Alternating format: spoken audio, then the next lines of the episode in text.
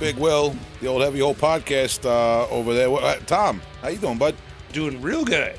Oh, Real yeah. good over here. Yeah, a couple of beers in. No, I'm just playing around. It's the Heavy Hole podcast. I'm Big Will, aka Uncle Buck. I will do the alphabet backwards at the end of the episode, just for I won't. I'm going to keep drinking. That's all right. I'm the designated host. Uh, co-hosts can always drink. That's our rule here. yeah. And uh, I, as an engineer, well, you do that in your your part time. I'm, I'm not around. right now. Look at this. Look at this Pro Tool session. Now. I'm not around for the nerd stuff. okay, I just said it. It's like it's the worst thing in the world to get drunk and try to talk like technical stuff at a bar. It's just like you ever heard of Garage Band? Never goes well. yeah. Well, Oh, if if you have you ever tried to do that with a woman uh, at a bar, turn around, quick turnaround. Don't do Yeah. that. yeah. It's well, it's like those memes that you know are going around, like the guy, the guy talking into the girl's ear, and she's just horrified. Yeah, yeah, yeah. Yeah, I've been was- that guy a few times because you know a few shots in, everyone looks the same. Yeah, yeah. Your I'm, understanding of like bit rate is probably exactly what I think it is. I'm just like, no, this, this band, like, they're, they're, I know, like, I know you're thinking Christian death metal sounds weird, but it's, it makes total sense because there's this band Mortification, and their first two albums were kind of super technical and different, and like the guy, you know, he really took it. He loves death metal too, and you know, by that time, I like, uh, they're like, sir, please leave the church. As soon as someone like looks kind of metal around me, I get drunk and then I start to explain that the song "Bleed" by Meshuggah isn't triplets, even Yeah. though everyone thinks it's triplets. It's not triplets. As soon as I as if I'm in a non-metal like if I'm not at a metal show or a rehearsal of one of my like if I'm somewhere not expecting to see metalheads and I see like a metalhead in the wilderness, I actually always at all times I have a Big Dogs brand T-shirt that I put on so I can just look like a normal fat Long Island dude. oh. Because uh, I I'm not doing it, dude. I'm I'm dude. I'm 40 years old. I'm not. do- Oh yeah, what bands do you like? What Yeah. bands? No. I like to blend No. in too, but I will say I am reversing course on that a little bit as I was going through all my t-shirts this week and there are all these shirts in there, all these death metal shirts, heavy metal shirts and stuff that I don't wear anymore. Ew. I don't- Ew. I don't wear them because the sleeves suck. The sleeves make, Mm. you know, they're like these extra bat wings on the side. It's just like this isn't how a clothes is supposed to fit. So I was considering tossing a bunch out, but instead I said, you know what? I'm going to figure out how to fix sleeves. Use a sewing machine and make the sleeves fit the right way. Wait a minute. Because you had me, you threw me for a loop. Yeah. Your associates and yourself, Justin and you guys, you, you have a thing where you kind of uh, get together in a clandestine way and cut the sleeves off of your t-shirts That's true. while engaging in uh, male bonding ritual. Yes. Yes. This is uh usually it's at least one shirt on a meetup. Yeah. My arms, my upper arm area is why they make sleeves. Because I there's like patches of hair. I don't want to get into it, but it's just not it's like it's like those pro it's it's like King Kong Bundy. Like I'm like I'm like I'm not like Macho Man big. Like I'm like uh uh King Kong Bundy or Bam Bam Bigelow big. Like you want to Right, want to cover it up. I mean, but whoever's designing these shirt blanks, I, I, they need a good spanking or something because, like, you have shirts, like you have I own many shirts. you have large biceps. Now, I won't describe what's in the bicep area, but I've seen shirts on you that have a little too much give, Mm. and you have a large size there. Why? Who? Who's that for? the ladies, obviously. It's No, they the- want the to see tight, sh- man. No, they want to see squeezing out like a Joke. sausage. joking. Look, that's what I'm getting at. And dude, when when you're a man of a certain size, you're just happy that they make shirts in 3X and 4X nowadays. Because there was an era. There was this is an era. This is an, an uncanny era. In in that to, to quote the rapper Az, this is an, an uncanny era. Um, where you can attain shirts in I'll, what I'll call American sizes, good old Walmart Yeah. American sizes. Um, and uh, growing up in the 90s and into the early 2000s, the early 2000s was tough because a lot of your friends who were metalheads as teenagers or hard to hardcore as teenagers, once the 2000s hit, they gravitated towards like girl jeans and comb over haircuts. Yeah. That was uh The the weird. that was quite an extreme reaction to the uh nu metal look. I mean, I was like, I listened to Dillinger Escape Plan's first album too, but I don't feel the need to dress like uh like a like Marilyn Manson's backup keyboard player or whatever the fuck. I mean, God bless people who do that in public. I don't get it, but you can do whatever you want. It's just Yeah. gotta fit well. That's that's my gripe, and that's why instead of throwing out all these shirts, some of them you don't want to cut the sleeves off for the record. Because if it's a, like if it's an extra large on me, I got like a very long torso. True.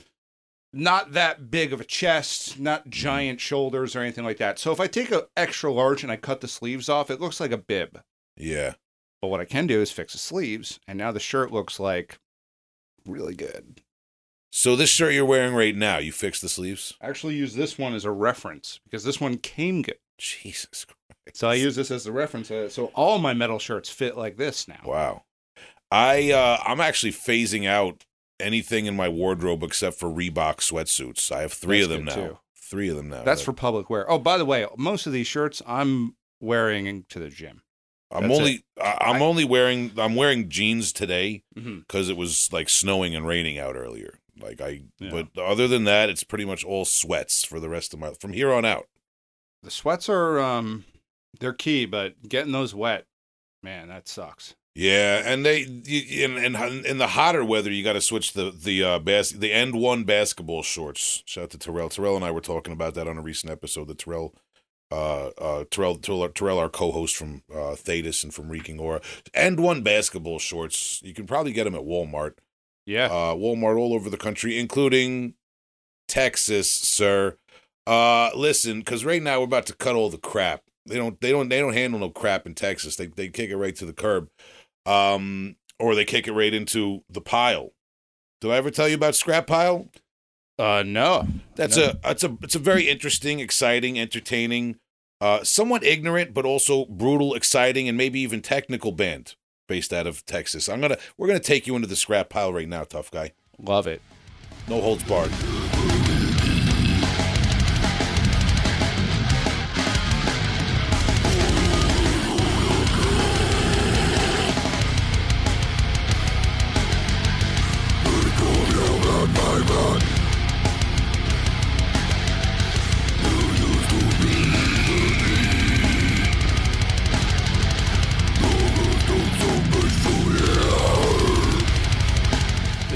Will from Heavy Hole Podcast, and I'm here with Jesse and Jake from Scrap Pile of Eagle Lake, Texas. Thank you for the time, guys.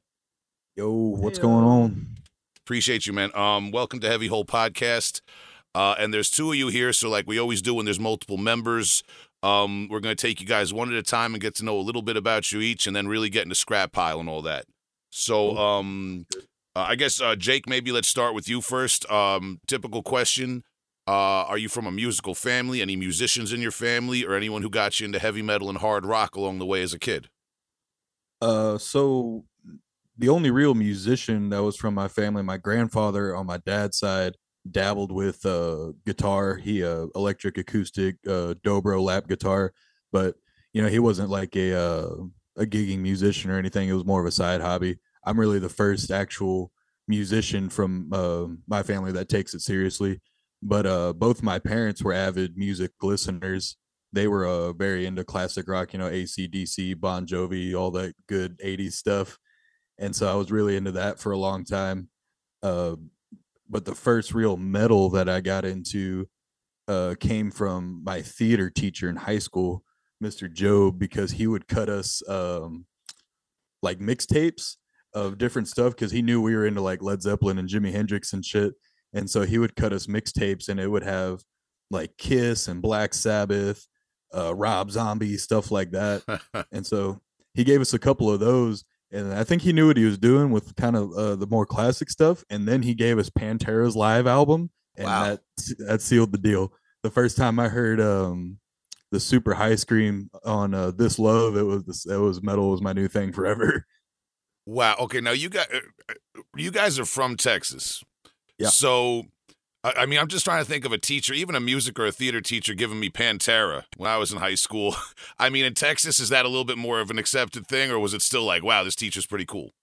Oh no, it was it was a kind of an exception because you know we're from a really small town Yeah. and uh, everybody's really conservative uh, mostly in our area. So somebody like that that was into heavy music like that, and then you know seeing what we were into and kind of showing us what he was into, you know, he really uh really helped us out with you know finding new things. What, Mr. Job, huh? Oh yeah. Yeah, sounds like an awesome teacher, man. It was one of those every once in a while. Um, and you, you mentioned you're from a small town. That would be Eagle Lake, Texas. Yeah, so uh we're all from the area of Eagle Lake. I'm from a small town called Sheridan, you know, um very rural conservative area, but um you know, there's probably 500 people in my hometown and maybe a less than 2000 here in Eagle Lake. Okay. All right. So let let me pause right there and then shift to Jesse. Jesse, same question. Musicians in your family or anyone along the way that got you into hard rock and heavy metal music. And I don't know if you guys are actually from the same part of Eagle Lake or if you had Mr. Job too or not. Uh, yeah. So to answer your first question, uh, yeah, my whole family is just all musicians. You know, Mm. from my dad, um, on down to like all my brothers and everything. Um, we started like a like a Tejano band. We did, we did Spanish music. I was brought up from like real young, uh, like 10, 12 years old, and I was in this Tejano band doing drums. And uh, we would gig around here, like some of our local area, and uh, that's pretty much how I learned doing drums. Now I remember my brother, one of my older brothers, Michael, he gave me um, an Avenged Sevenfold album to listen to, City of Evil, and from there, I mean, I was kind of hooked on it. I heard um, all of uh, the Rev's drumming on there, and it was a real like big inspiration to me. And I think, I mean, if you listen to some of those, like some of his drumming and some of the stuff I do, like I feel like there's a little influence there because yeah, he was a heavy inspiration to me. And then, um, I mean, from there on, just I kind of started doing my own thing, and uh, just from there, and pretty much it. Uh, we went to the same high school, but I didn't have that theater teacher. I didn't do the whole theater. I was more into like the marching band and stuff like that. But I tried to get in that class a couple times. It didn't really work out. I don't think I was that good of an actor. or something. you win some, you lose some. Okay, so when you got more into heavy metal, was that accepted by your family, or did they want you to Yeah, stick with the more they the more traditional cultural music? Yeah, I mean, I'm I think I'm very fortunate enough to have a dad who was like really accepting of all the you know the path I went down, and uh, because I mean Tejano versus you know death metal, it's a huge like left turn, and yeah. so yeah, I mean it's not quite his cup of tea, but I mean he's supported me every step of the way, and I mean I don't think I can ask for anything more than that, along with like the rest of my family too. Now, I got to ask you this because it's not every day I get a drummer that comes from that school of music coming into death metal. Do you integrate any techniques from that? Was there anything coming into learning death metal and heavy metal drums that you felt maybe you were at an advantage uh, for because of um, uh, pri- like prior practice playing that genre of music? Um, I want to say it was kind of the opposite because I got like I started like you know I got all my chops from from playing uh, with my dad and everything, and then the more I got comfortable with that, and then started leaning into like more heavy metal music, I started integrating that kind of stuff with our Tejano stuff, and then sort of Huh. vice versa, and I guess it sort of started to meld together and stuff like that. Okay, it's Te- uh? Uh, Tejano, Tejano. yeah, All right, I'm I'm saying this through a Long Island accent, so you got to give me a yeah, second no, with that. good. You. Tejano. Uh, all right, man.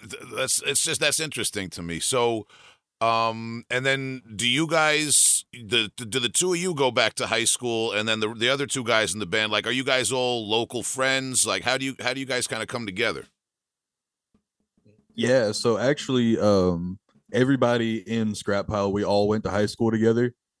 Uh, we're all from from the same area, and um, we've known each other, you know, our entire basically from middle school onward and all the way through high school. Um, a lot of us were in uh, me, Jesse, and the guitarist were all in marching band together. Uh, a couple of us had theater classes together with that same cool teacher, and um, we weren't like super tight friends in high school. It wasn't really until after high school when we started um, like seriously jamming together that uh, we became more tight knit of a group. because we we all knew we were into the same music and we kind of uh, had that bond throughout high school. But then it wasn't until we were all wanting to do an actual music project that we came together and really you know started hanging around each other a lot. Okay, and that just uh, to shout them out, that would be uh, Jake Miller and Joshua Torres. Um, oh no, you're Jake Miller. I'm up. I'm looking No, on. Uh, so I'm reading off of Metal Archives right now. Give me, give me. No, I'm talking about Kieran Schmidt and uh, Joshua Torres. Uh, so yeah, Kyron. That's actually how you say it. Kyron, okay. Kyron. Yeah. Kyron. He, so uh, Forgive me, guys. guitar player, and then uh, Joshua is our second guitarist, and then our original bass player has actually uh, returned to the band. So we're a five piece again. So it's us two, Kyron, Josh, and Jody. Got it. Okay, man. I, you got it. You guys got to forgive me there, man. I just met you guys. I try, I try to keep the name straight, man. That's the hard for for me personally. That's one of the hardest things of underground death metal is keeping everybody's name straight and all the different bands when you play a lot of shows and you're out there and like you're meeting. It's it's tough, man. Uh, Oh, dude. people can't take it personal, especially you know, especially when you allegedly smoke weed and all that sort of thing, man. People can't take it No, personal. yeah. But um, all right. So I got to I now speaking of shout out to Metal Archives, um, my trusty uh, you know resource as always. I got it. They they do more sleuthing than me apparently. They have you. They have the band starting as a band called The Boz. okay, yeah, there's a, a kind of a dumb story behind that. um, so the way it worked out was when we decided to do a like a group music effort, um, we actually it was like this hometown like celebration thing, and they wanted um some local musicians to play, and so uh four of us, five of us, I think, four of us, something I like think that. It was all five of us. It might have been all five of us. We got together and uh, we planned on playing this little hometown festival, and we did a whole bunch of um, like 2000s era music covers. We did like Bullet for My Valentine and System of a Down. We weren't doing like death metal stuff, and um, we didn't have a band name. and so when we we had a group chat, and someone uh, did a typo instead of calling it the boys, they typed the the Boz, and so we thought it was hilarious. So we made that the band name for a while but actually um the day of the that little show that we did we decided on the name scrap pile and changed it from there I love it, man. Uh, and I all right now I got to ask. Now speaking of naming the band Scrap Pile, um, the uh the, the latest uh single um when people want to look you guys up eh, that I that according to my research is Human Pavement from last June, right? yeah Mhm. that's the newest one Yeah, I, I enjoyed that. There's a lyric video. Was it Slam Worldwide did the you know put the lyric video out? yep yeah, So, yeah, so- it through them Yeah, I encourage the listeners to check that out.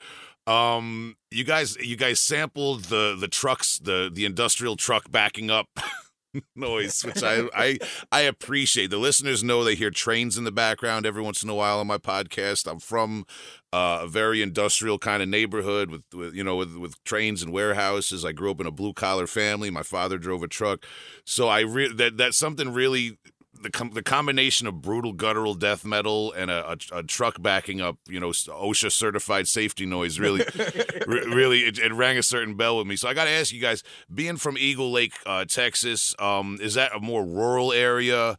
Uh, and do any of you guys come from a more blue collar background that might have inspired the name Scrap Pile? uh so i'm it is a very rural area um and i come from a, a total blue collar family. My dad's been a truck driver my entire life. Um i've worked a lot of hard labor jobs and everything since high school.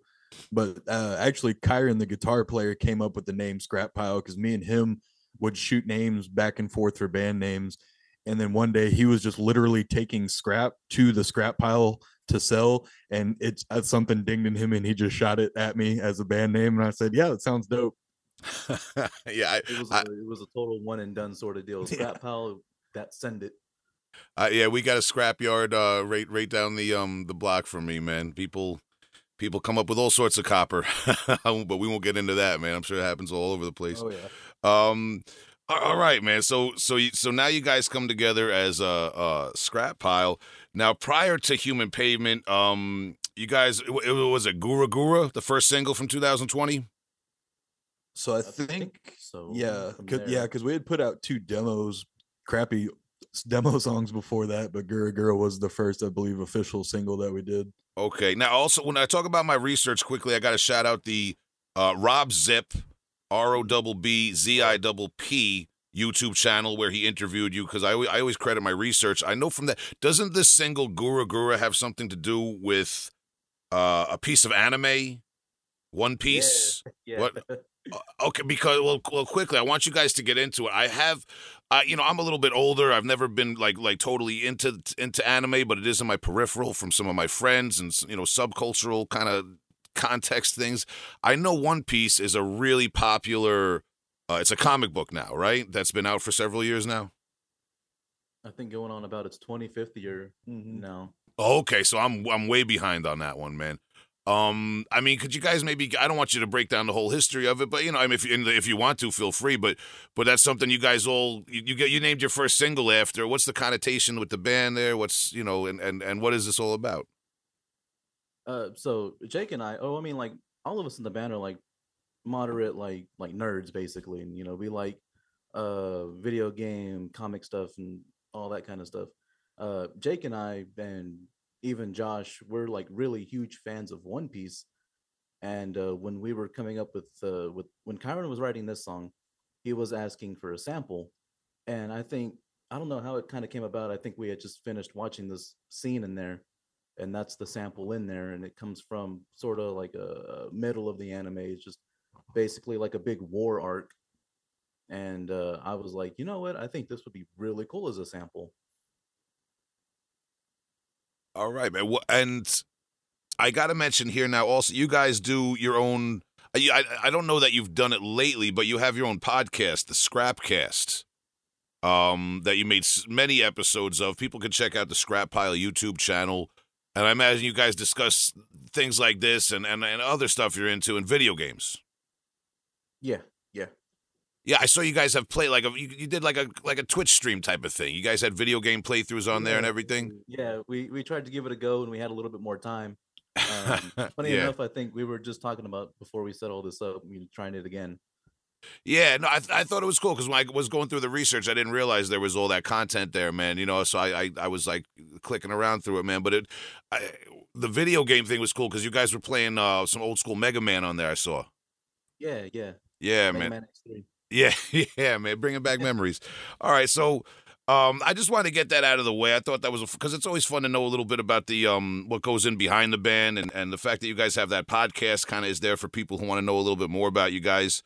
Um, so that's all on your YouTube channel along with your your your musical content. So in 2021, you dropped the Unnamed EP, um, which it, it seemed like maybe as you Gura Gura was on there, but some of the other songs on there it seemed maybe were revealing a little bit more technicality, maybe a little bit more intense, uh, a little bit more ambition. Is that is that fair to say? Yeah, for sure. It's a very um you know, when people hear us uh now with like the new single and everything and our new music, uh they go back and listen to the EP, they're kind of uh I wouldn't say shocked, but you know, it's different than what our new material is. It's a lot more technical, uh a lot more uh yeah, ambitious I think would be the right word. It's got a it's got a lot of like brutal elements to it, but then it does have a lot of tech to it, like a lot of um a lot of fast riffing and sweeping and stuff like that. Yeah, there, there's there's tech, and you know, I got your guitarist isn't here. Um, uh, but I I did want to ask this, like respectfully. I, I mean this in a good way. Uh, but does nu metal factor into the influence in any way? I feel like there's some cross pollination nowadays with the, the like the slam death metal and the brutal death metal of some of the um the more brutal elements of nu metal, you know. And I'm not I'm not saying Limp Bizkit. I'm talking about you know the more respectable bands, your Slipknots of the world, and things like that. Um, I I thought I, I might have heard a little bit of that influence in "Killed in a Cave," the single uh, that followed that. So actually, um, so all I believe all five songs on the EP, um, instrumentally Kyron did, but actually "Killed in a Cave" was all Jesse instrumentally. He completely wrote that song. So Jesse is actually a very, um, very talented musical artist. He can play everything, and so, uh, like with our new material, Kyron will write half of it, and Jesse writes half of it. He writes guitars, drums, bass, and everything for that on the on "Killed in a Cave" and "Human Pavement." The last two singles we did were all Jesse's writing. Got it because I hear a difference, and I'm not, you know, I'm not trying to put one down and put one up or anything. I say that respectfully, but I do hear like a contrast in your sound. That being said, we've kind of covered um, the musical releases you guys have put out over the last few years. uh, are you building towards something now? Is there an album, an EP, a split, something we should look forward to? Yes, actually. Um, I can still, Uh, I, yeah, we, video. I, yeah, we, we lost, I lost the video, but I still, I still hear the audio. But I don't know what happened on the video. yeah, Oh, there we go. Yeah. Okay. That was weird. Uh, okay. but for new stuff, yeah. Um, so we actually just yesterday um finished a complete full length new album. Um, Wow. It's half half the writing of Kyron, half the writing of Jesse, and Jesse did all of the production work on it, the mixing, mastering, and everything. It's all in house. He recorded the guitars and everything, uh, did the drums for it. I did the vocals at my house with my little setup. But we have a, a, a full length album that is complete as of yesterday. Beautiful. Uh, wow. So this is, I, I love the timing of this interview then, man. That's great. Yeah. Um, uh, all right. So, is can you tell us uh, and the, can tell me or the listeners anything about it? I don't know if you want to rev- get it get into album titles, artwork, if there is a label involved, or if it's independent, or if you want to keep all that under wraps. I know for sure as far we can do label. Yeah, label for sure. So um as of I think pretty much last year, it's been about a year, uh we are signed through Ossuary Industries down here. It's an indie label here in Texas. Um they've actually he's Brian, the guy who runs it, has done a lot of like underground Texas metal that's gone on to thrive and outside of Texas too. Uh he's he's worked with Immortal Suffering, um, Desecrate the Faith, Waco Jesus, uh, he's done a lot of really cool bands, uh, Visions of Annihilation recently, uh, and so we got hooked up with him through a mutual friend, and so he will be he put out our last single under Ossuary, and then this album will also be going under him. Nice. Yeah, I'm definitely familiar with that label. Um, obviously, very respectable underground death metal label, man. That's great to hear. Uh, and so then moving forward, um, we're we're, we're obviously we're we're here. We got to talk about the Friday, April 14th show that you guys are going to be playing more towards my neck of the woods. Um, you guys are going to be up here in Brooklyn playing the Lucky 13 Saloon, uh, Lucky 13 Saloon with Immortal Suffering, who you just mentioned. Uh, the Crippler, a band I'm not altogether familiar with. Is that a band that might be coming on tour with you guys or something? Or Uh, no, so they're from New York, or they're not from New York. I, they might be from Pennsylvania, but they are a, a newer group, and they just released uh their new album very recently. Uh, Jordan from Immortal Suffering actually recently showed them to me before we put this whole show together. okay, respect to them. Um, because I I can't keep up with everything. you know what I mean, Yeah. man? I'm not I'm not trying to put them down in any any any way, shape, or form. I'm obviously going to check them out now, man. Um, but yeah, uh, Mortal Suffering, Scrap Pile, The Crippler, and two bands I am very familiar with. Uh, my friends Torturous Inception and Coronary Thrombosis, two very hardworking bands. Um, that are playing a lot of great shows in New York. So the listeners can put that on their calendar for Friday, April 14th. I did notice when I was on NYC Metal Shows, the website, uh, people go to nycmetalshows.com if they want to know about all the metal shows happening in the next few months in New York or even a little bit up and down the coast uh, around here, too. You guys, I'm not trying to psych you out. Unfortunately, you're going to be competing with Hed PE and Crazy Town a few miles away in Clifton, New Jersey that night. So I, I I had to share that with you, man. I'm sorry, I had to write that down, man. That was my little dad joke moment for the night. Um, but yeah, I noticed a little bit closer to your neck of the woods. Um, if people aren't aren't around the New York area, if they want to catch you, don't you have a show coming up supporting the Convalescence? Did I get that right? Yes, so that's actually uh, our next show here in March, March 18th. Uh, the Convalescence is coming through on tour, and uh, we got asked to open up for them. So, uh, very nice opportunity because um, I've never seen them live, so it'd be cool to see them live. And this will be our first time playing at a, uh, a House of Blues. We're going to be playing the House of Blues down there in Houston. Nice, nice, man. Good luck with that. That sounds like a good time. Yeah, Convalescence a big look. Um, band that always that, that always draws a lot of support. I know, man. That, that's cool, man. Um, and you guys didn't you play uh, "Come and Take It" live? Um, at, at least I know you at, at once for that uh that that Vakken Metal Fest uh thing you did. Yeah, yeah. Uh, we've been there a couple of times. Um, I think the Vakken Metal Battle Show was one of the bigger ones there, and then a couple others were just uh, like local showcases of underground bands. Yeah, I've, I've been fortunate to to be there once or twice with bands I've been in. Man, I, I enjoy that venue, man. I think it's a cool place. Oh Um, yeah, it's great. It's one of the best places we've ever played. Definitely, man. Um, and now speaking of that, I did want to get a little behind the scenes, as much as you're uh, comfortable talking about. You guys in 2020, when the band was still fairly new, competed in the Wacken Metal Battle, uh, and were actually the finalists for Austin, Texas, in, in 2020. Did I get that that right? Yeah, I believe that's the right year and everything. But yeah, that's about how it went. All right, I, I've seen that.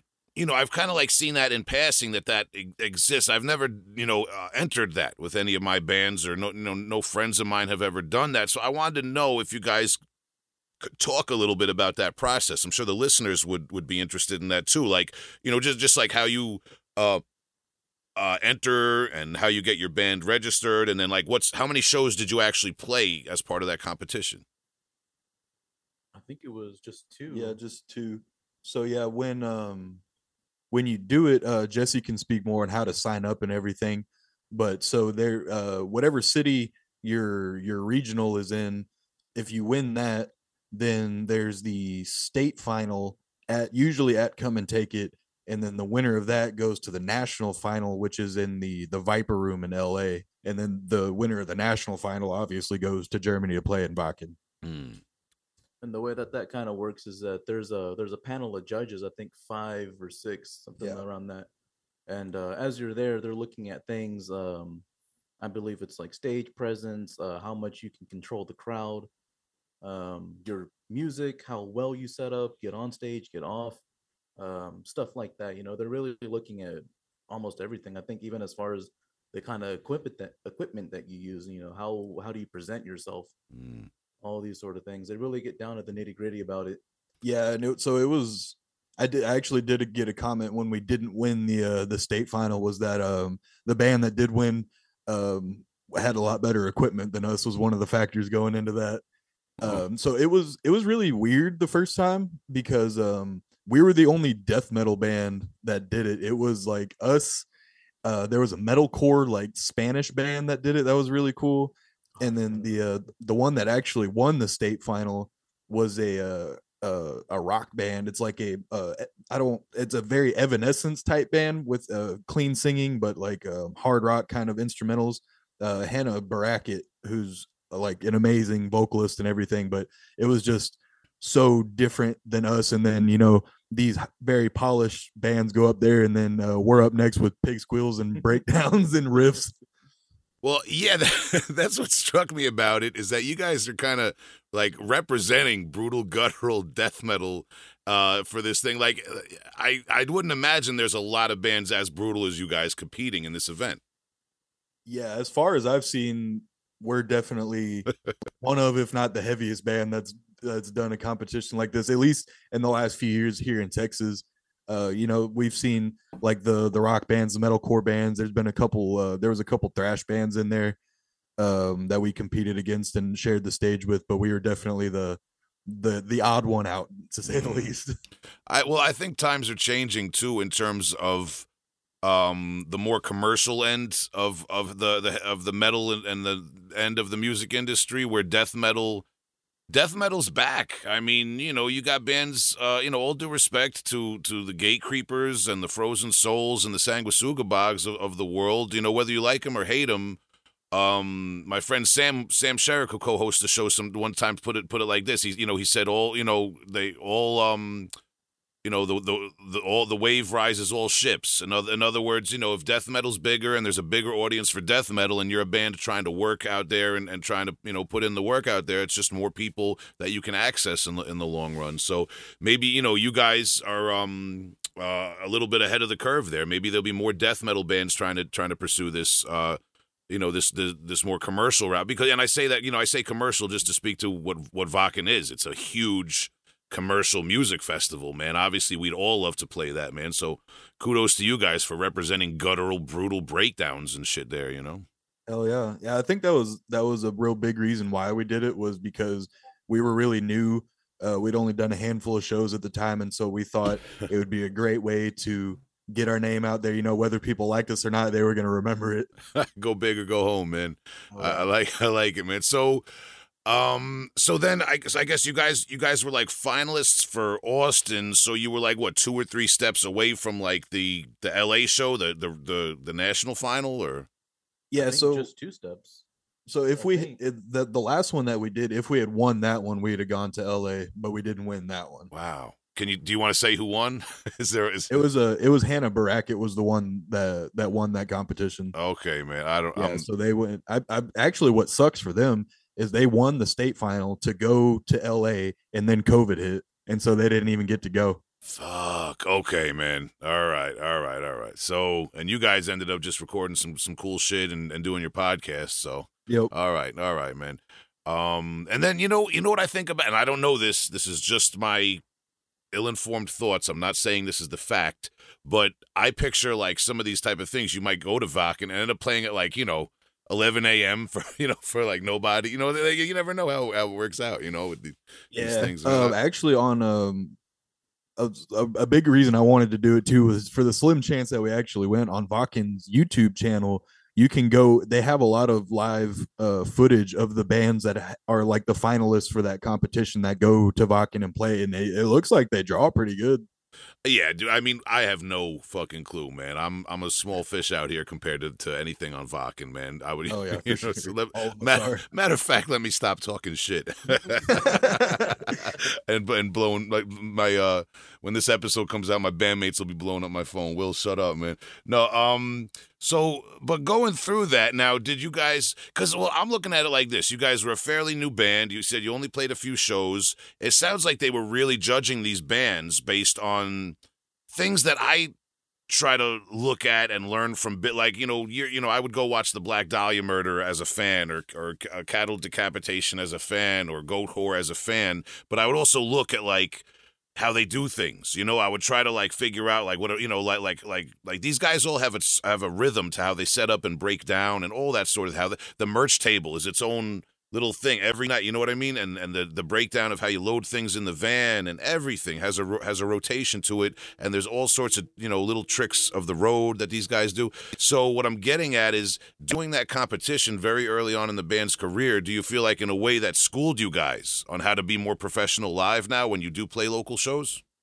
Oh, definitely. I think so. Because uh, uh, the set itself was 15 minutes, and I think you had Wow. 10 Yeah, minutes. ten minutes. Wow, that's short. Yeah, 10 minutes to get on, get everything set up, drums, all your cabs, your guitars tuned, and all that good shit. Yeah. Um, 10 minutes, I think, is what it was.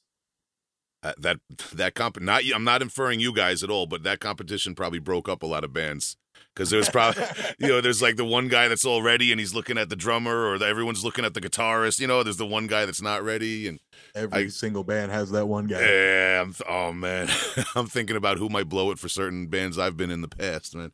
But but all right, man. I just wanted to get inside your guys' heads about that that whole thing, man, because it's like I said, I I personally have never been in a, in a band that did it, but um. Uh, it's it's you know because in a way too it's intimidating. It's not your average go out and play a death metal show. It's really competing as a, as a live band, man. You know, so that I, I got to give props to you guys, man. It takes balls to put yourself out there. Now the judges too. This is what I want. Were the judges in some way industry people, artists themselves, or producers or anything? Or Yeah, so uh the judges that I know, one of them uh actually does uh a metal podcast in Austin, ATX Metal Podcast. He was one of the judges. Um one of the judges was Skylar Harpole. He uh works with Come and Take It and he's also a, a musician in a local underground Austin band. And there were a couple other guys, but they were all uh you know associated with the music industry. okay, that's cool that they got local guys. It's not like some guy from Europe flying in and. Looking at the local yeah, boys, yeah. you know what I mean, man. Right. that's cool. Now, well, here's it's talking about local. Eagle Lake, Texas. Um, uh, coming up, man. Was it hard to go and see shows? Was it hard to go and find touring death metal or extreme metal bands? Um, and uh, you know, were there any record stores that sold sold uh, underground metal or anything like that around, or was that a journey in itself? Definitely a journey because nothing nothing comes to Eagle Lake or even anywhere close to these things. So like if you want to go see stuff like that, you're going to Austin, San Antonio, Houston. If you want to catch shows like that, Yeah, you're looking at at least hour and a half, two hour drive to go to any shows, record store, or anything like that. Mm, yeah, people for the list because we have listeners from all over. I've I've I've driven through. I, I I'm I'm a big fan of Texas. I've been to Texas many times, um, and I've driven across Texas many times, so I kind of know how vast a state it is. Um, but for our listeners who don't know, um, tech, tech, you could be on the highway for a very long time, man. Texas is, is a vast state, so I can only imagine. Sometimes you see a tour coming through, and, and uh, you know, like that, like a lot of tours actually will hit three or four dates in Texas, going Yeah. from the west coast to the east coast, man. So, I uh, that's why I, I I asked that. Now, what about this? What about uh, if you guys need gear? What about music stores? Is there a local? Is there a Oh. good local one or? No, no, yeah. I mean, anywhere you want to go. I mean, from where I live, I have to drive 20 minutes just to go grocery shopping. Yeah, yeah. I mean, there's nothing around here. You got to go to Houston or Austin, anywhere to go to Guitar Center or anything like that. Got it. Got it, man. All right. And well, in a way now, I mean, you're now you're kind of speaking my language, man. Being away from people sounds kind of nice too, man. But Oh, it's pretty sweet. Sometimes it is pretty sweet. I'm here on Long Island. We're very congested, man. Like I said, you can hear the train down my block sometimes. But um, all right, cool, man. So uh, like I said, I just want to remind the listeners Friday, April 14th, if you're in New York City, Brooklyn, Lucky 13 Saloon, Immortal Suffering, Scrap Pile, uh, the shout to the Crippler. I'm going to check you guys out. Torturous Inception and Coronary Thrombosis. Um, uh, all those bands except the Crippler have been represented on this podcast, so you can go back and check out pr- uh, previous episodes. Um, also Friday, April 14th, Hed PE and Crazy Town in Clifton, New Jersey, man. If, you, if you're feeling funny that day. Um, and I, what, what was it? March 18th is the Convalescence at um, It's a House of Blues in Houston. House of Blues in Houston, man. Yeah, man, that's cool, man.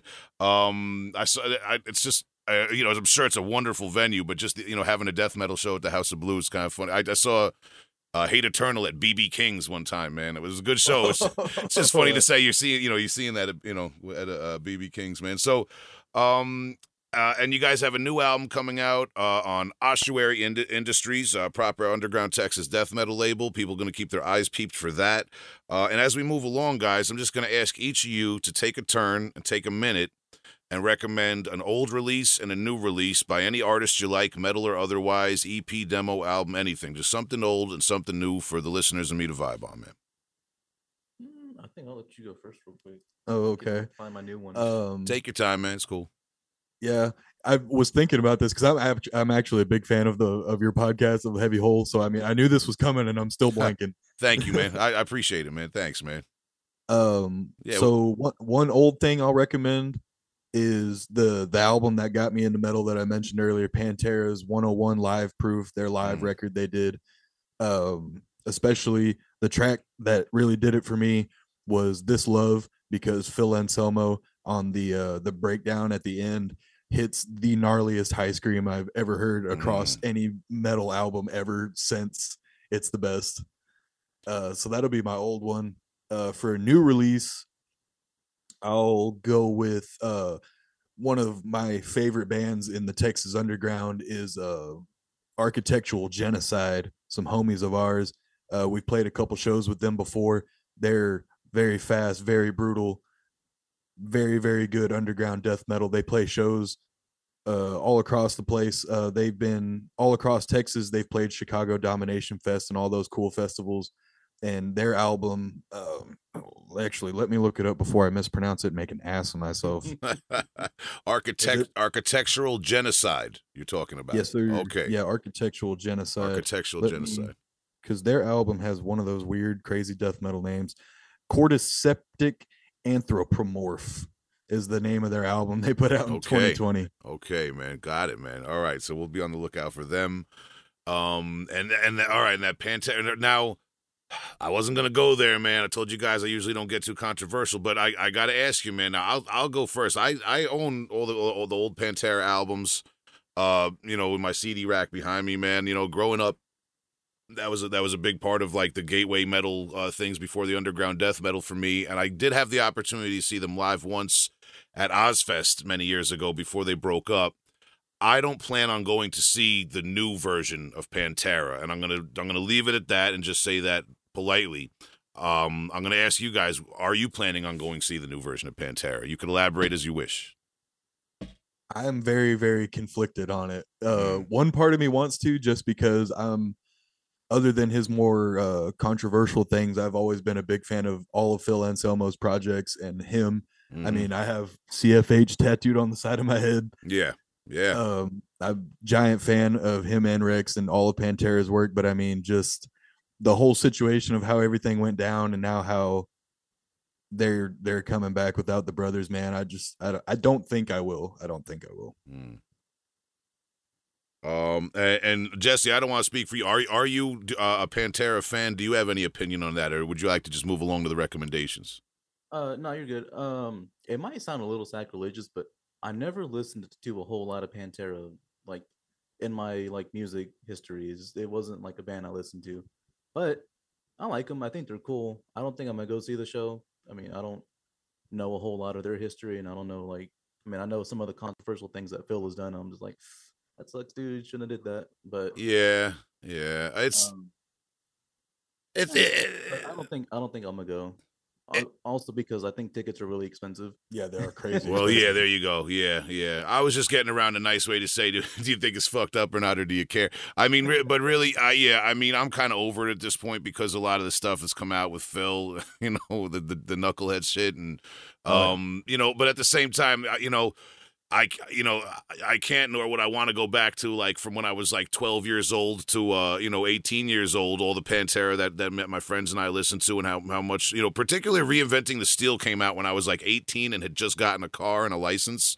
You know what I mean? It was, it's just one of those things, man. You know, that, that music's in your blood, man. Um, and you gotta just try to separate some of the some of the the, the, the dumb shit he said and, and all that sort of thing over the years, man. But but, but pushing on, man. Um, I, I had to get into that a little bit, man. When you recommend the Pantera, because it is on my mind sometimes, man.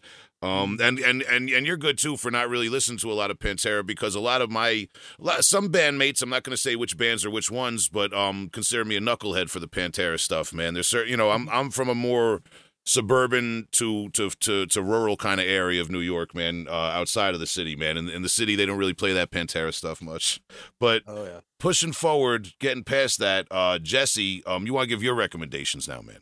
Sure, sure. Um, definitely my old album, of course, is gonna be the uh Avenged Sevenfold City of Evil album because that was like the album that got me into metal in general. So it's got like a special place in my heart. And then uh, from there on, I mean, I went and I went and bought like almost all the or no, I did get all the albums. I've got the whole Avenged Sevenfold discography here at my house and CDs and shit, and it's very nice. Um, and then for the newer one, uh, Soaked in the Sands by Spire of Lazarus. Pretty, uh, a pretty nice one. Not familiar with that. Not familiar with that at all. Yeah, yeah, yeah. Soaked in the Sands by Spire of Lazarus. Yeah, it's got nice uh techie elements. It's uh like a little more modern metal. Okay. Because I, what's funny about me, I think, is that I don't listen to like a whole lot of death metal, even though I'm in a death metal band and I write what I think is death metal. But like my musical background is um like more metalcore, uh, deathcore, and just like heavy metal, regular shit like that. So like I never went deep into like uh. Give me some like death metal bands that you listen to. Like suffocation There you go, yeah. afterbirth and malignancy. Yeah, see, like I, I never Talking about my back- backyard right now, man. Yeah, right. Yeah. Yeah. So uh yeah, that's my new one. Uh I've been trying to teach Jesse the ways of the old school shit. yeah. Hey, uh, man, that, I, I I appreciate it, man. But you know, it takes all types, man. And you know, I remember, uh, for I'm 40 years old, man. So for me, it was like, um, uh, secretly not knowing the whole catalog of of Death and every Morbid Angel album and every uh you know every exodus album and all this thrash stuff. Because i like when i would have friend like in, in the 90s if i had friends that were like five or six years older than me they they went through all the thrash and death thrash stuff. But my generation was more like dying fetus devourment dehumanized you know what i mean? So it was like i kind of had to like I had to pose that stuff for a few years as a teenager until I like like really understood the thrash metal thing, man. So it comes and goes. Not everybody can listen to everything all the time. You know, it is what oh, it is. for sure. Yeah, and I Um, think that's that's part of what like makes our sound really good is that um you know, me and Kyron are more into the slam and death metal, and then you have guys like Jesse and Josh that come from, you know, uh not so brutal guttural type Not- music. Nearly. And so like it really influences our writing style and I think creates a lot of really cool dynamic in our music. on the flip side of that, I think that also really encompasses the name Scrap Pile because it's just a pile of just Mm. everything that we listen to, and I think we bring that together in our sound. Um, especially with like a lot of the stuff off this newer record that will drop soon. Um, I think it's got all types of cool shit in there. Yeah, man, I'm excited for it because I could tell listening to the material that is out there. Um, you know, l- you know, much respect to Slam Worldwide. I'd actually, you know, I, if anyone's listening, I'd like to interview a representative of Slam Worldwide at some point. They can feel free to reach out, heavyholepodcast at gmail.com, um, and all the bands that are on there. But let's face it, with all the bands that are on there, you got to really like beat down Slam to listen to every single thing they put. Like it's it's a specific niche genre. So when I when I when I punched up uh, the Human Pavement single for you guys. I was listening to it, and I was kind of like, in the back of my head, I was like, you know, this band might just be like another kind of beat down chug chug band, and I was like very pleasantly surprised. T- shout out to my producer Tom. Um, he and I listened to this the other day uh, when I when I was over in, in his studio, man, and we were like, wow, these guys are they are they do sound like ignorant guttural pig squeal cavemen but they also sound like they're doing something different and kind of i don't want because like the word tech implies that it's like sterile guitar solos everywhere like it's not you know it's it, it's not Fleshgod Apocalypse you know what i mean? Like but like it's uh, like like not tech but there's a little of experimentation there's a little bit of something different inserted in there you know man? I, I appreciate that so and i just want to bring that point to the listeners and encourage them to listen to it man so um, like we said, April 14th in Brooklyn with Immortal Suffering. Uh, March the 18th um, at the House of Blues in Austin with Convalescence. And look out for the new album on Ossuary Industries uh, from Texas. Uh, from Scrap Pile from um, Eagle Lake, Texas, guys. Uh, anything else now that I may have failed to bring up that you want to talk about or uh, messages to supporters and fans of your music? Uh, well, we definitely, of course, appreciate everyone that even bothers to find us. If they find us randomly and continue to support us, we have a lot of love for uh, the Houston scene and all the support they've given us. And we're definitely trying to branch out. Like we're going to uh, Brooklyn for the first time and uh, hanging out with the guys from Immortal Suffering. But um, next month we should be dropping uh, the next single uh, to support the album, and then hopefully within a month, month and a half after that, we'll be dropping the full record on Ossuary. Okay, man, awesome. We're going to be looking for you guys in New York, man, and good luck with the um the show March 18th of Convalescence down there in, in Austin, man, guys. It's been real talking to you, man. Thank you very much. Heck Thank you. for Thank this. you very much. Thanks for taking the time.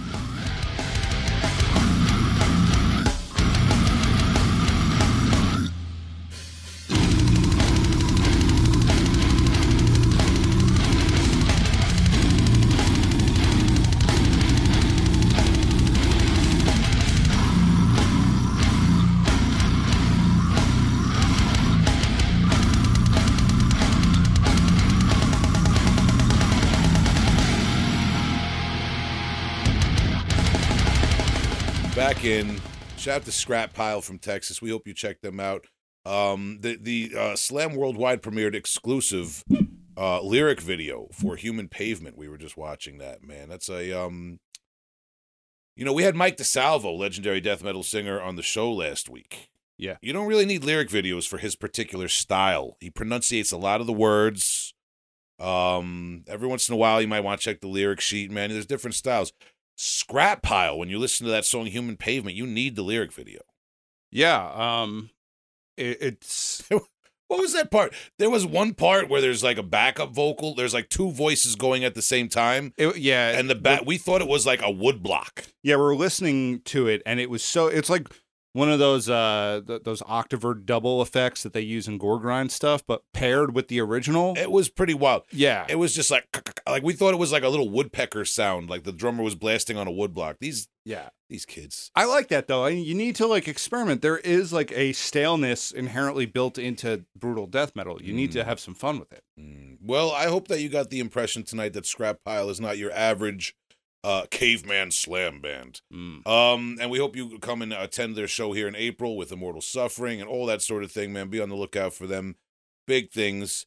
Um, if you have anything you want us to be on the lookout, any big things or even little things under a rock that you discovered somewhere, we want you to call our voicemail. The line, uh, the number should be in the description wherever you're listening to this. Drop us a, if you're shy, you can always send us a little email, heavyholepodcast at gmail.com. But you know who's not shy? Um, Heavy Hole Podcast Uh, and for the new year, we're going to say Heavy Hole Podcast correspondent Bobby is back in the building. So yeah, we missed this voicemail from a while ago. Yeah, Bobby's always on point, even if we're not. Sorry, sorry, it's late, Bobby. Real. Yeah, what's up, man? It's Bobby. On the check-in. Just wanted to wish you guys happy holidays. Hope you all are staying warm and staying safe, all that good shit. Um, first of all, I want to say that I really, really love the Reeking Aura record. Fucking awesome. Blood and Bone Mill. And you probably have said so in recent episodes. I gotta catch up though, because I'm kind of like several months behind still. Are we going to get a new Afterbirth LP in 2023? I hope so. And before I get out of here, I just want to throw two recommendations your all's ways. We'll start with a new one. Uh, I actually just found out about this band a couple weeks ago. It's the 2022 album from the band 357 Homicide. Some really straight up awesome guttural brutal death metal. I think you probably dig it. I love their fucking drum sound. And throw an old one your way. I don't think I've ever heard a single person on this show mention this band's name, which is just straight fucking blasphemy. Uh, Paolo might have uh, mentioned it, but I'm not for sure. Carnivore Diprosopus from Colombia. Uh, all their albums are good, but I would suggest their 2004, the first one, filled my stomach with a pregnant corpse. Yeah, you gotta love that broken Colombian English. that shit is fucking hard. Awesome fucking pingy poppy snare sound. Great gutturals. Uh, really good pinch harmonics. Good slams. That's a fucking slam classic. Carnivore Diprosopus. Try saying that five times fast, by the way. Anyway, hope y'all are doing great. Love the show as always. I'm actually getting ready to become a big fish here soon. I just gotta finish catching up.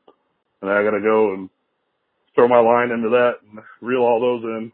But otherwise, until the next time, I'm gonna get off of here. And you know how many gallons of beer I'm gonna drink? More than one. All right, we're recording? Yeah, yeah, we're rolling. this man. one's for you, Bobby. Um, Yeah, I'll drink a beer. Yeah, you. A yeah, gallon, a thanks. gallon. yeah, feel free to check in as often as you like, Bobby. Good to hear from you again in the new year, sir. We're sorry we're a little bit late, but you said yourself that you're a few months behind, so I feel like we're evening out here. Might meet in the middle somewhere. Eventually, you'll Um, hear this. Yeah, the holiday drag gets to everybody, man. We, but we appreciate you, Bobby.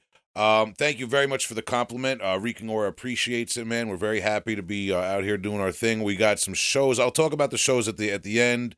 And there's a couple of things with Aura getting out of New York State and playing some shows that I can't announce yet. We're still working on behind the scenes. Very excited, man. Um, and for that afterbirth question, uh, Afterbirth will be going into the studio this April to record our next album. We are recording with Colin Marston again. Uh, I'm trying to think of everything I've said publicly, like uh, you know, like we announced some of this stuff at our at our most recent show and online. Um, so not to spill any beans, I'm not going to say who's doing the cover art, uh, but we are recording it with Colin Marston again. We're recording in April. Um, Willowtip Records is putting it out, which we're very happy to be working with them. We are playing a show March the 3rd in Amityville, Long Island at Amityville Music Hall with Mortician, which is a big deal. We're very happy to be part of that event. Uh, and of course, Thetis, uh, friends of the show, and Bowel Erosion, friends of the show. So yeah, um, Afterbirth uh, doesn't play live as frequently as we used to, uh, but going forward, we are going to be trying to make a few special occasions a year happen, as you can see with this Mortician event. And we're definitely recording that new album. Very excited for that. We're going to be playing a lot of that material for the new album at that Mortician show.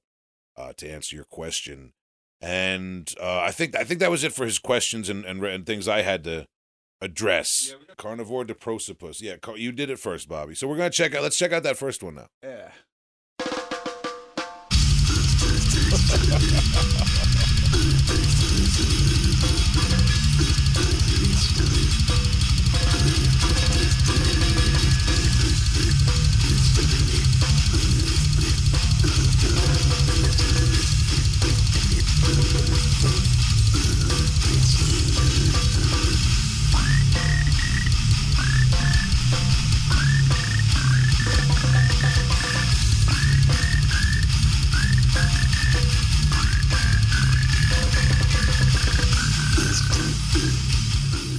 It sounds like those guys have their doctorate in guttural slam. That's it's just like everything everything is in the right place. Yeah, uh, drum sound mentioned. I concur. That's a perfect drum sound for what they're doing. Yeah. You know, the vocalist when you do those like really creaky kind of cricket vocals, Yeah, it yeah, sounds yeah, like you're taking a comb and like scraping the top of it. Like, how do you do that? It's fucking wild. I bet you there's some that's probably similar to the little the thing your throat is doing, man. The little cricket. Yeah, you do something very similar, but that tone is like, No, yeah, it's it's a very clean yeah. tone. Yeah, man, I love it. no, that was fucking awesome. If I was in the mood for some like modern top tier slam death metal, I'd probably listen to that, man, because that it just sounds like they're not breaking any of the rules. They're not coloring outside the lines, but they're just doing what you should be doing. Whoa, guys, this is slam. Don't go Yeah. breaking rules now. Yeah, let's not write something in a weird dissonant, you know, tone or something. Yeah, they're they're doing what they're supposed to do, bro. It's I I approve. I love it. I like the uh the album cover, Yeah, like all the dead bodies being Yeah. run over by what seems to be a Jeep Wrangler kind of like, like, it's coming that- from the beach. It's a beach vehicle. It's like a waking the cadaver vibe. Yeah. You know what I mean? Definitely a waking the cadaver vibe, like full on guttural, like but like gangster influenced slam has like become fully self aware. It's awesome. You know. All right, let's check out this uh carnivore Diprosopus.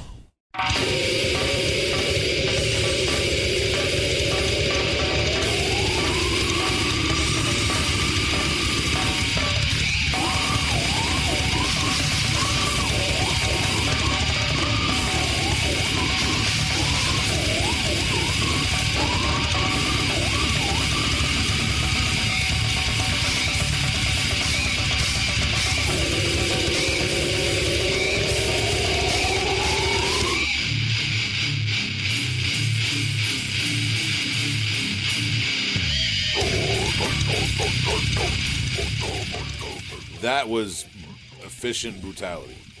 Yeah, I think Bobby has a type. yeah, man. That- yeah, that's kind of like the more raw, uh, maybe older school, like like Colombian version. Because Colombian Ping brutal death metal. People go back and listen to that episode we did with Paul O, Pagoon We did Ping one and Ping two episodes, and we went all around the globe to different regions, and we did spend some time talking about the Colombian Ping death metal scene. Ping obviously meaning that that snare tone of just clanging hyper blasts that, that you get. Um that sounds uh, like very top top notch, you know, Colombian brutal death metal, man. That's kind of like what they do. I, I I had like a kind of like a mortician malignancy vibe, like a Yonkers vibe. Oh yeah, definitely. Well, I think the, a lot of the uh, the squealing, guitar squealing, went Yeah, a long way in yeah. that tone. So I don't know. I, I liked it. It's uh, th- you know, this is first reaction. I gotta soak in these things. Yeah, I mean, we obviously these two bands we didn't take the time and listen to the entire albums. We just kind of got like a little hot take here because Bobby phoned it in. Um, and if you guys have any other hot takes on these or any other things we've talked about or recommended, please leave us a voicemail or an email or a message on social media, um, however you want to do it. Um, I definitely appreciate Bobby bringing these bring these two things to our attention, especially Yeah. finding a ping band like this that we haven't already mentioned in the history of the podcast. I think he did that. What he said. Yeah, did Yeah. good. Thanks, Bobby. Hundred percent, man. And um, a band that we also hadn't mentioned in the entire history of the podcast, the, in the entire history of this podcast up till now, uh, Scrap Pile. That's why we had to get him on here and, and, and break it all down, man. Um, I want you guys to check out Scrap Pile. Check out that what was that Human Pavement, that lyric video we just Human watched. man? Pavement, yeah. man. Um, a talking about efficient brutality and efficient love letter to industrial concrete machinery.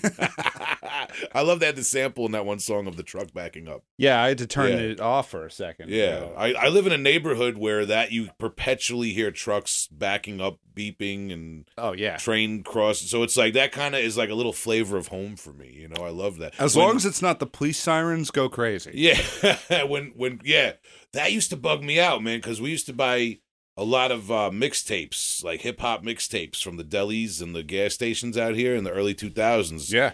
Dipset and D Block and uh, Max B and all the you know Uh, and a, a lot of those mixtapes, you'd just be listening to some some hip hop song, and and like if it was a bootleg mixtape from the gas station, they would mix in the siren, the police siren sound, like five times louder than the rest of the music. man. Yeah. I've definitely thought I was getting pulled over a few times while listening to some mixtape shit. Yeah, I know I'm not the only one. No, I, I it's been a few times for me where I'm listening to something and it's like, God damn it.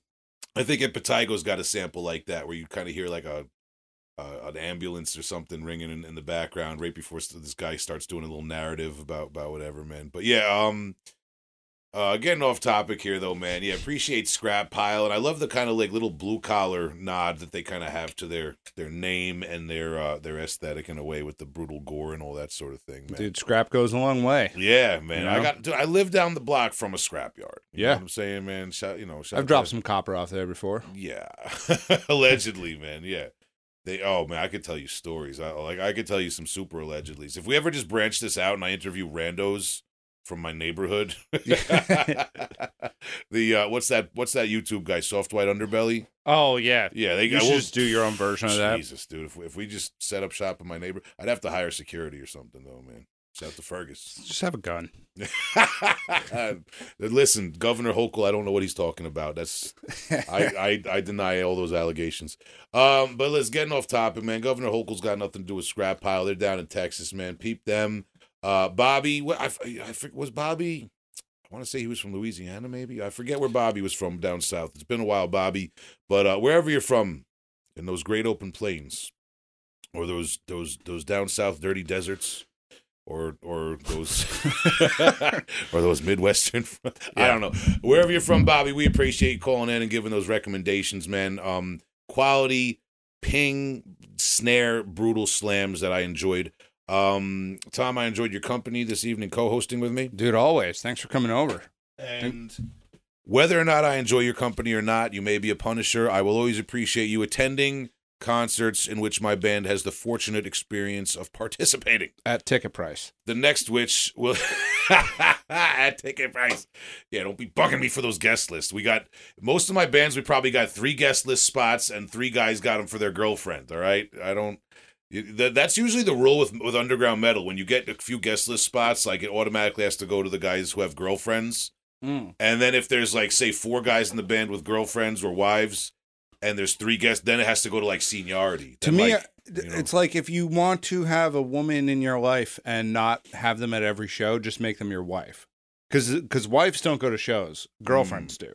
I, that's an astute observation.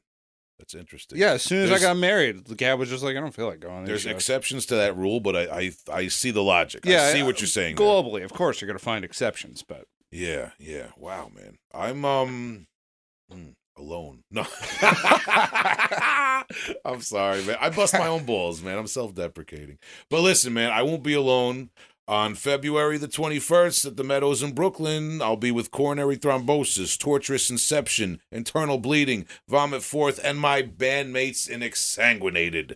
We are going to be supporting that event, and we're very fortunate to be doing so. Please come out and come out early. It is a Tuesday, uh, February 21st, but it's a pretty stacked lineup. Yeah, I mean, come on. And let's be real internal bleeding and vomit forth, all power to them. Love those guys. can you talk to Chris when you see him this time? Yes. Yeah, I will talk to. We got to get Chris McCarthy. Yeah, down. I want to say it on the show because we've been trying to get him on the show, and then I had his number, and then I gave it a Will, and then it was the wrong number. And then, and then I texted a wrong random number saying this is Will from Afterbirth. Yeah, that was awesome. who dis? Oh boy, yeah.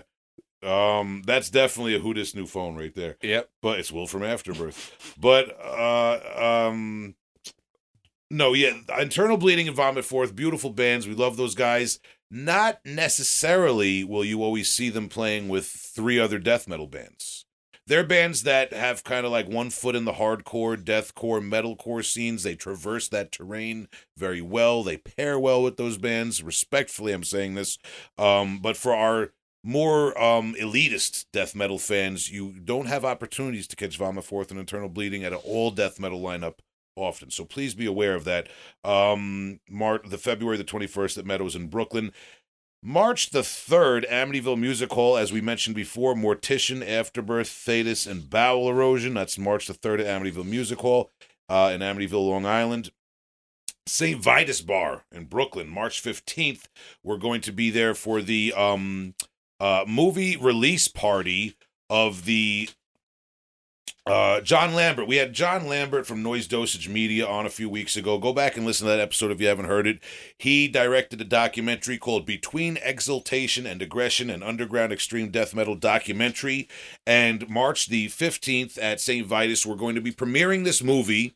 And halfway through at the intermission, uh, John Lambert, myself, uh, and John McEntee of Incantation um, will be doing some Q and A style stuff, and we'll be interviewing John about some of his experiences. So please come down March fifteenth at St. Vitus.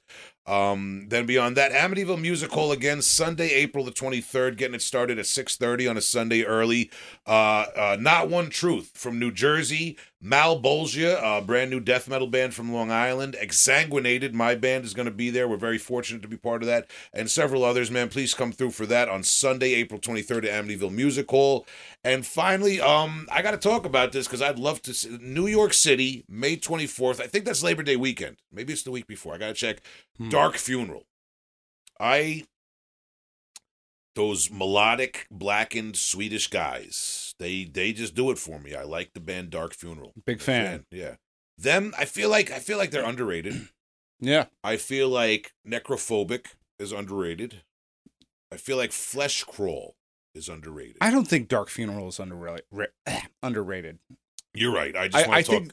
Yeah. I, I just want to talk about Necrophobic. yeah. Yeah. Talk about Crawl. Necro. I'm just throwing it out there. just- You're right. I'm I'm being I'm, I love their success. I want it to grow. Necrophobic. Becky. I don't think Dark Funeral is as big as they should. Dark Funeral should probably be where Cradle of Filth is. That's what I'm saying. I, I Did I say with that? I'm Yes. sorry. Did I? Okay. I'll listen. i I'm just very. Uh, don't mind me right now, man. Shout out to everybody. I'm just excited to see uh, Dark Funeral uh, with cattle decapitation.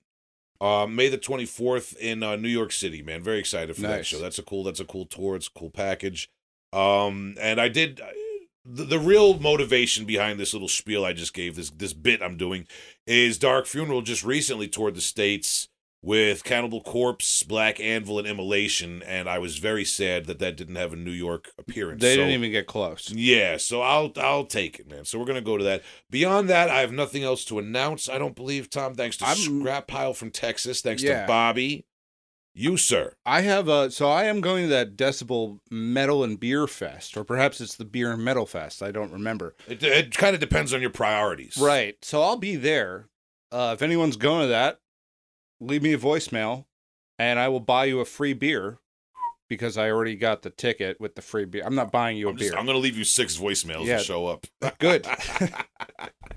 no, I yeah, that lineup is stacked, man. You should chat to Ian. You're going down there with Ian, right? yeah. Yeah, man. Um, I'd like to get Ian on the show eventually too, man. There's so many I'll people. have him in, man. on the show. Yeah. He's he's rough because he's got kids. He's got three kids, and is like uh, I'm trying to he's four years younger than me and has three kids. I dude, Like, dude. respect, respect. I get it. You know, as I get older, I look at people who have kids and I try to weed them out of my life Yes. because I just want to play metal, and these guys got to watch their kids. No, I'm joking. Shout out to all my bandmates who have kids. I love you guys. I love your kids. Not in a weird way.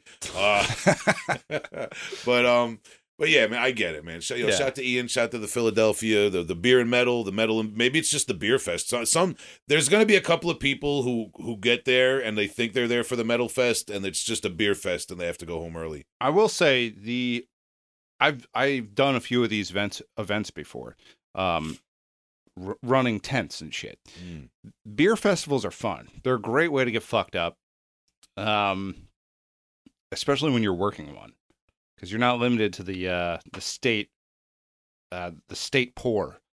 So each one of these like beer festivals, I think each state has. If it's a festival and it's a free tasting, you can only pour a certain amount of beer into each little Yeah. uh, taster. In New York, it's probably like one ounce.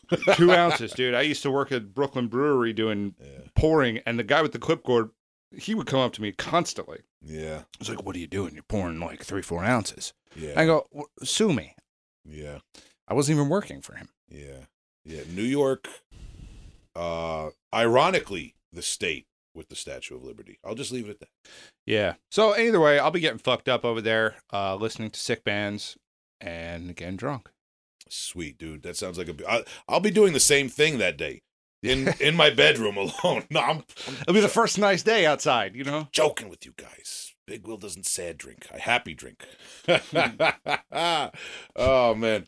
Um, but no, man. Thanks to everybody. Uh, Tom, I appreciate that, man. That's that's a bold offer. Um, putting yourself out there for the listeners. I'm basically just saying, come find me. yeah, yeah, co- yeah. Come, come, yeah, come see about. I me. can screen these voicemails, so Yeah, come, come see about Tom. All right. if it's fucking Dirk Diggler, I'm not answering. I it's probably like close to sold out, if not sold out, and I've been like very um uh like nickel and diming my time off of work for my bands Yeah. to, to play shows and um to go away and things like that for things coming up that I haven't announced. So I'll see if I can get to that, man. It's just tough because I do work on weekends sometimes and taking off of work. I work my job because they work with me when I got to go on tour, but I gotta I don't want to abuse that, man. You know, all these Sure, underground yeah. musicians know the deal um, because I'm not, I, you know, before I, I, I before I, I am, I inferred that you were doing nerdy things when you're engineering the, the computer work on this show. I am.